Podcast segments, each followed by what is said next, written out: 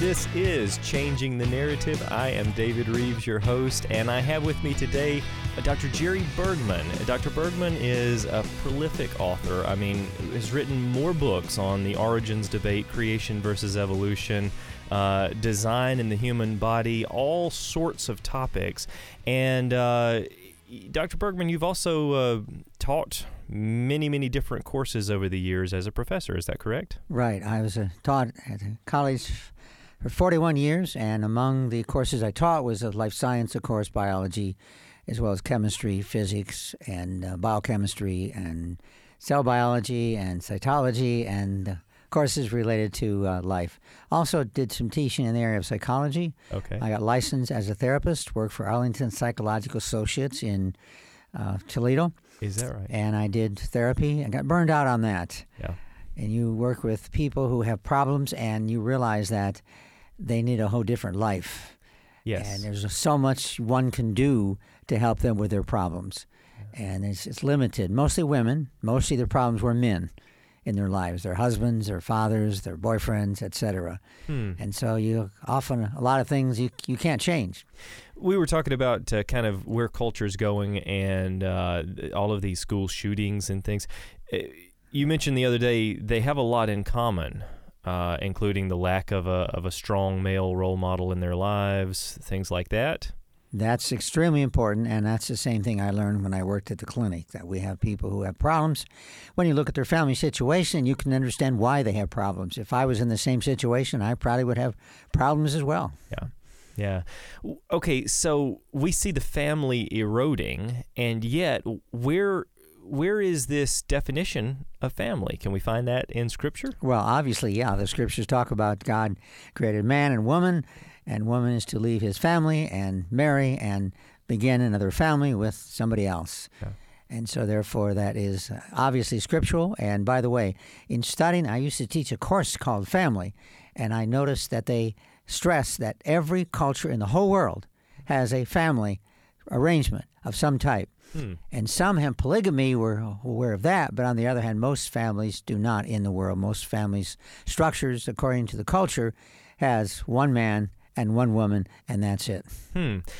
So that's interesting. Of course, that is what biblical principles teach. And then you look at all of these societies, you're saying, and these cultures, and they seem to follow, usually as a whole, that structure. And yet, here lately, I mean, you know, we've al- always had problems in cultures, whether it was the Greeks or the Romans or so so forth with homosexuality and all of these things. But lately, it seems like there have been celebrations of changing the definition of families. Uh, yeah, there has been, and there. It's hard to say why, but on the other hand, a lot of people want to change things because they feel, well, we have problems now. Maybe if we change things in this direction, we'll have fewer problems. But it's interesting that historically, there were not people who were labeled homosexuals. Homosexual was a behavior. You could be married, you could be in prison, you could be in many situations, and it was behavior. They did not, in throughout history, have a label. Either were homosexuals, like we're calling somebody something which depends upon their behavior. And of course, by and large, behavior is only part of your lifestyle, it's only part of you. And to say that you're, you're gay, that you're born that way, and that people who are gay are different from people who are not, that's just not true. Obviously, sexual orientation is a result of the experiences you have. And that includes all types of sexual orientations. You notice that in working for the court, that indeed people are involved in things, behavior that we think is abhorrent. Well, when you look at their history, their background, you can understand why they are involved in certain behaviors that we feel are absolutely abhorrent. Hmm, that's interesting. So it's a it's a matter of behavior, and we're trying to label people as as a result of their behaviors. Right. And that's a, an interesting example of that is when I worked in the prison. I had a lot of different careers, by the way. And I worked in the prison that people in the prison have homosexual relations, but if you call them gay or you say you're homosexual, you're going to have to watch your your step from then on because that is not well received at all. Huh. And they, when they go outside, when they're of course out of prison, then they resume normal uh, heterosexual relationships. But while they're in the prison, homosexual behavior is very, very common. But they don't claim to be, don't want that label Yes. gay, homosexual. I'm not a homosexual. It's just they resort to this behavior when they're in the prison situation. That is interesting. Now, we've been talking a lot about behavior, and I think that, see, we call the podcast Changing the Narrative because today the narrative has been set by the media. It's been set by what we see on television. It has been set by the books that our children read in, in kindergarten, right? And that narrative is usually from an atheistic mindset, okay? Right. But when we talk about behavior, and we realize that out of all of the atrocious acts that have happened in Earth history, many of those behaviors, whether it is, mm, you know, uh, genocide or, or whether it is school shootings or whatever it is, a lot of those things over the past 150, 200 years seem to stem from this belief that we are nothing more than animals, the result of uh, vast ages of evolution. Which some of the textbooks that I have used stress humans are simply another am- an hmm. animal, a mammal. We're a primate. Yeah. And that's what we are. We're primates. And of course, there's a world of difference between us and apes. As I often like to say, the idea that you believe apes became humans, really, if you think about it, is ludicrous. Hmm. It's just not rational. And yet, that's what people believe. But of course, they don't think much about this concept. Now, I should stress that they don't teach, evolutionists don't teach that apes evolved or monkeys or primates evolved into humans. What they teach is that us and primates, us and monkeys primarily, and the chipmunks, chimps primarily have a common ancestor. Common ancestor. But of course, what was that common ancestor? That common ancestor was an ape. and so, therefore, that's a word way of getting around it.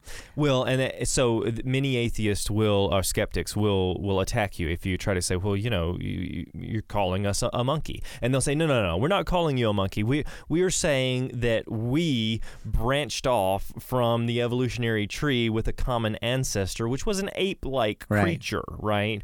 And so, no, we're not calling you a monkey. You're a, highly evolved mammal, basically.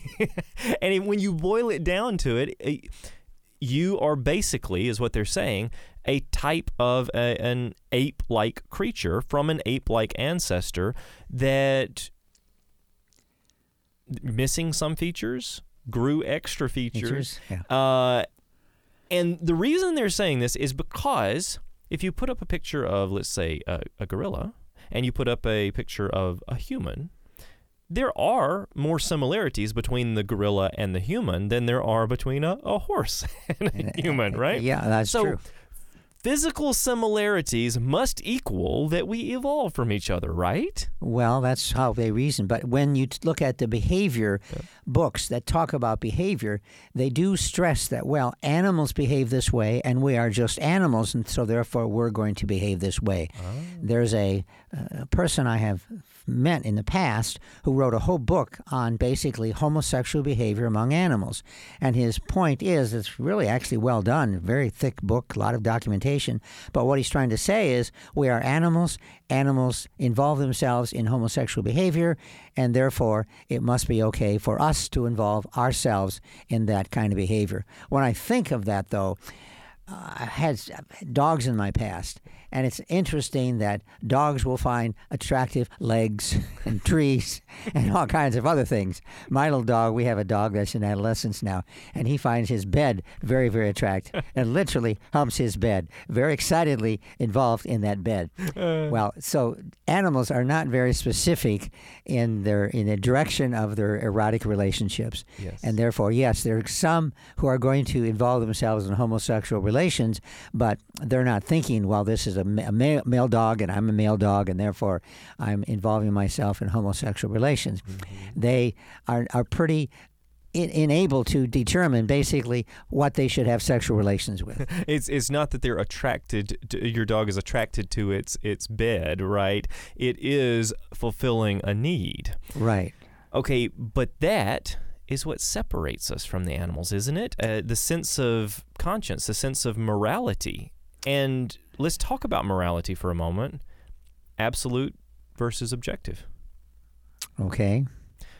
When we think about the biblical principles of absolute morality, that there is such a thing as something that is wrong, uh, that kind of clearly defines what we're what's expected of us, right? Right. Of course, our sin nature will go against that, but that kind of clearly defines what's expected of us. And yet, these the 10 commandments are not taught today.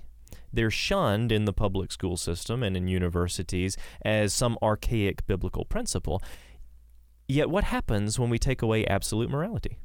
We can see what's happening in the world today. Okay. When we take away absolute morality. And of course, even when we worked in the prison, a lot of these people knew the difference between right and wrong, and they recognized what they were doing was not right.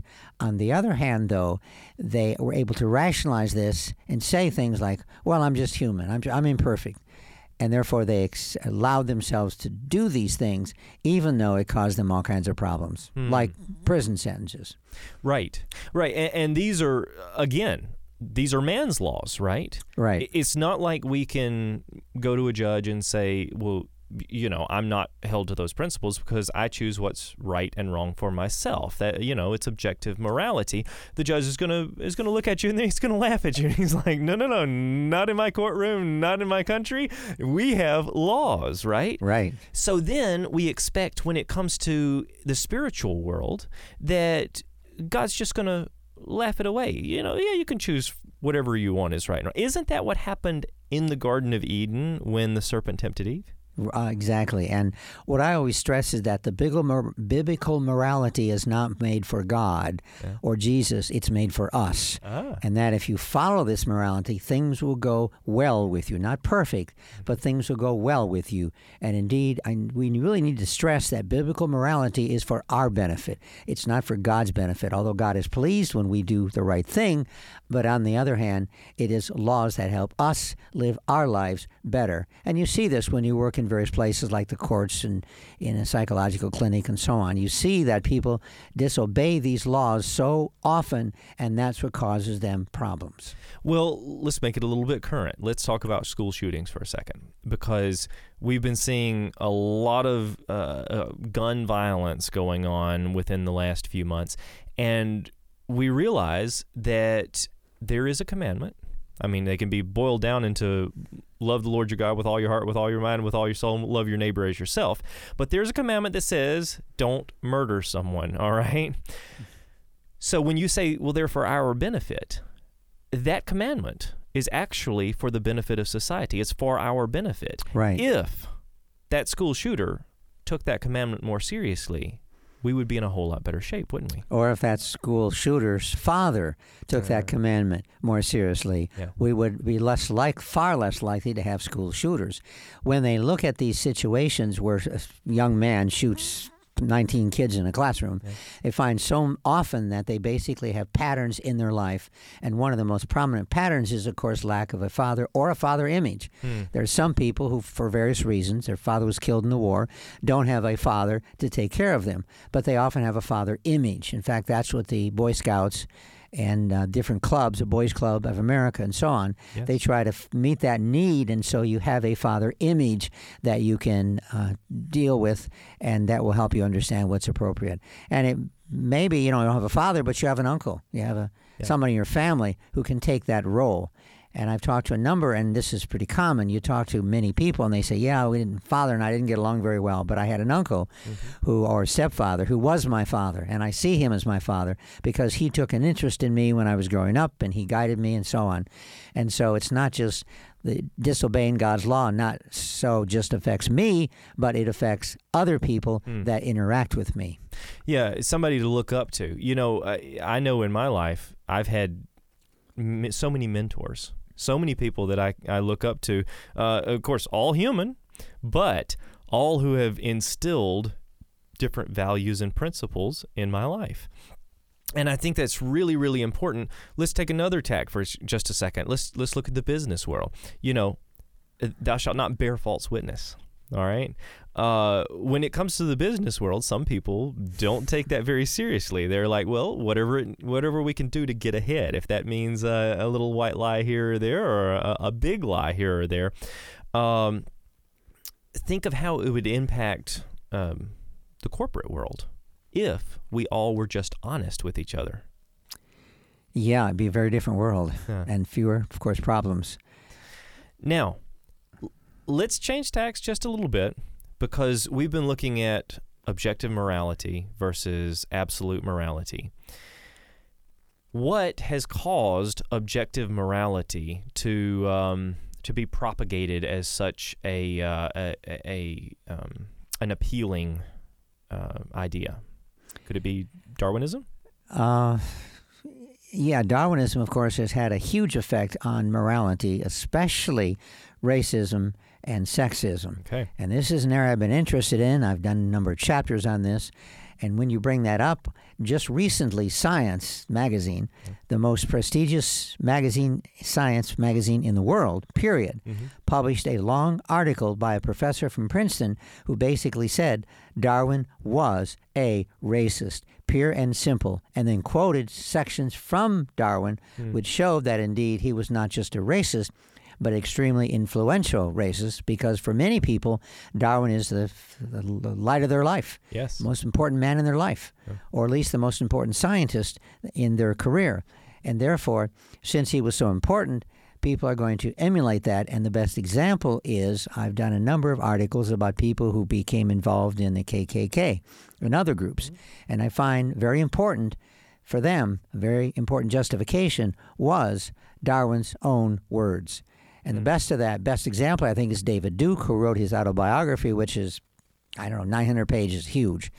And as I read his autobiography, I realized that so much of it was simply about Darwinism. Really? And why he was started out as a young earth creationist, believed God created us. In school at Tennessee State University, I believe, he went to school and studied science and studied biology and learned that indeed uh, Darwin was a racist, and he learned that well, if Darwin accepted this worldview, then I too, because I accepted, he said Darwinism, Darwinism. and he quoted many, many leading Darwinists of the last century, and basically said, "I accepted evolution because of what these people had to say." And many well-known, important evolutionary biologists he quoted. Really? And therefore, he concluded from that that indeed the Negroes are inferior, and therefore interbreeding with them mixes good genes with bad genes, and therefore I became a racist, although he didn't use the term racist that I recall, but I accepted the worldview that I have as a result of reading and studying evolution, especially Darwin. Really? And he made this very clear, and it's really quite well done. His beautiful book, David Duke's, uh, I think he called it his autobiography, but amazed at so much information, quoting from many well known evolutionary biologists, and stressing that indeed. I went from a young Earth creationist view, which said we're all def- descendants of Adam and Eve, therefore we're all equal, Uh-huh. accepting we're all equal, to a evolutionary and thus a racist worldview as a result of studying evolution. Okay, now this racist worldview, as a result of studying evolution, uh, has has only taken over because people respect Darwin so much. They Exactly. believe that he's, you know, he's held almost on a pedestal. I might say almost deified. He is. If you want to insult someone, you say something like, "You're not a Darwin." you know, Yes. You're not. You think you're great, but you're not. You're not a Darwin. You're not a great man like Charles Darwin. They may not add that second part to it, but indeed. And the same thing is true. I find with women. There's a a woman, uh, female uh, neurologist who wrote a book, and in that book about the problems that women have had in our society, one of the major, not really founders, but one of the major inspirers of sexism was Charles Darwin. Hmm. And she details indeed how Darwin's ideas on women basically influenced society enormously and that he contributed to what she saw as a lot of the problems that women have in this country. And this, by the way, was an interview of her in Time magazine. And as a result of reading the interview, I bought her book, and therefore I learned in more detail why she came to the conclusion she did. But in the interview in Time magazine, she right away stated the first question why do we have so much sexism in the world today? You can thank Charles Darwin. She made it very clear that he was very important in the problems women have had in this society for the last century. And then, of course, I got her book and she went into detail about why she concluded that. Now, we collaborated on a video project called "The Dark Side of Charles Dar- of Darwin." Right? Mhm. Uh, you've written a number of books on that topic. Right. What do people not know about Charles Darwin's past and sort of his mindset as he's developing these theories? Well, uh, a critical aspect of evolution is you have to have differences between groups because there's no selection. Therefore, one group has to have an advantage, has to be superior in certain ways for there to be an advantage. So basically, superiority is what causes evolution. We basically select the, the better, the superior, mm-hmm. etc. After doing that, we end up going from apes to people. And so, therefore, you have to have differences. If we're all totally equal, there will be no evolution. And so, therefore, this was important. And as a result, people pick that up and they say, well, yeah, if we interbreed with these inferior people, we're going to end up with inferior children. And so, therefore, that's important to be able to breed with superior people. And that's, of course, basically inspired Hitler as well as the communists, as well as other individuals, certain communists, as Karl Marx, for example, as well as other individuals. And so, this idea of superior, inferior people was important in evolution and was important in our society, which produced so many problems like World War II and Nazism and so on. Yeah, uh, to to have um, separation between species, basically, are races, right? To have one superior obviously means that one is going to be inferior, right? Or everything else is going to be inferior, which really leads to some uh, racist thinking, some very very dangerous thinking.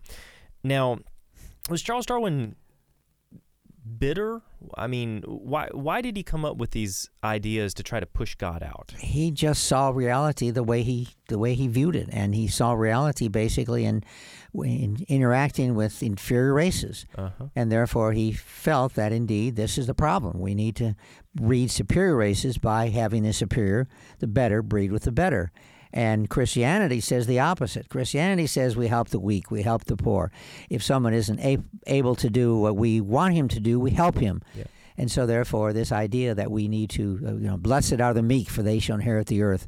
And therefore, he saw Christianity as opposing evolution and science. And Hitler, by the way, saw the same thing.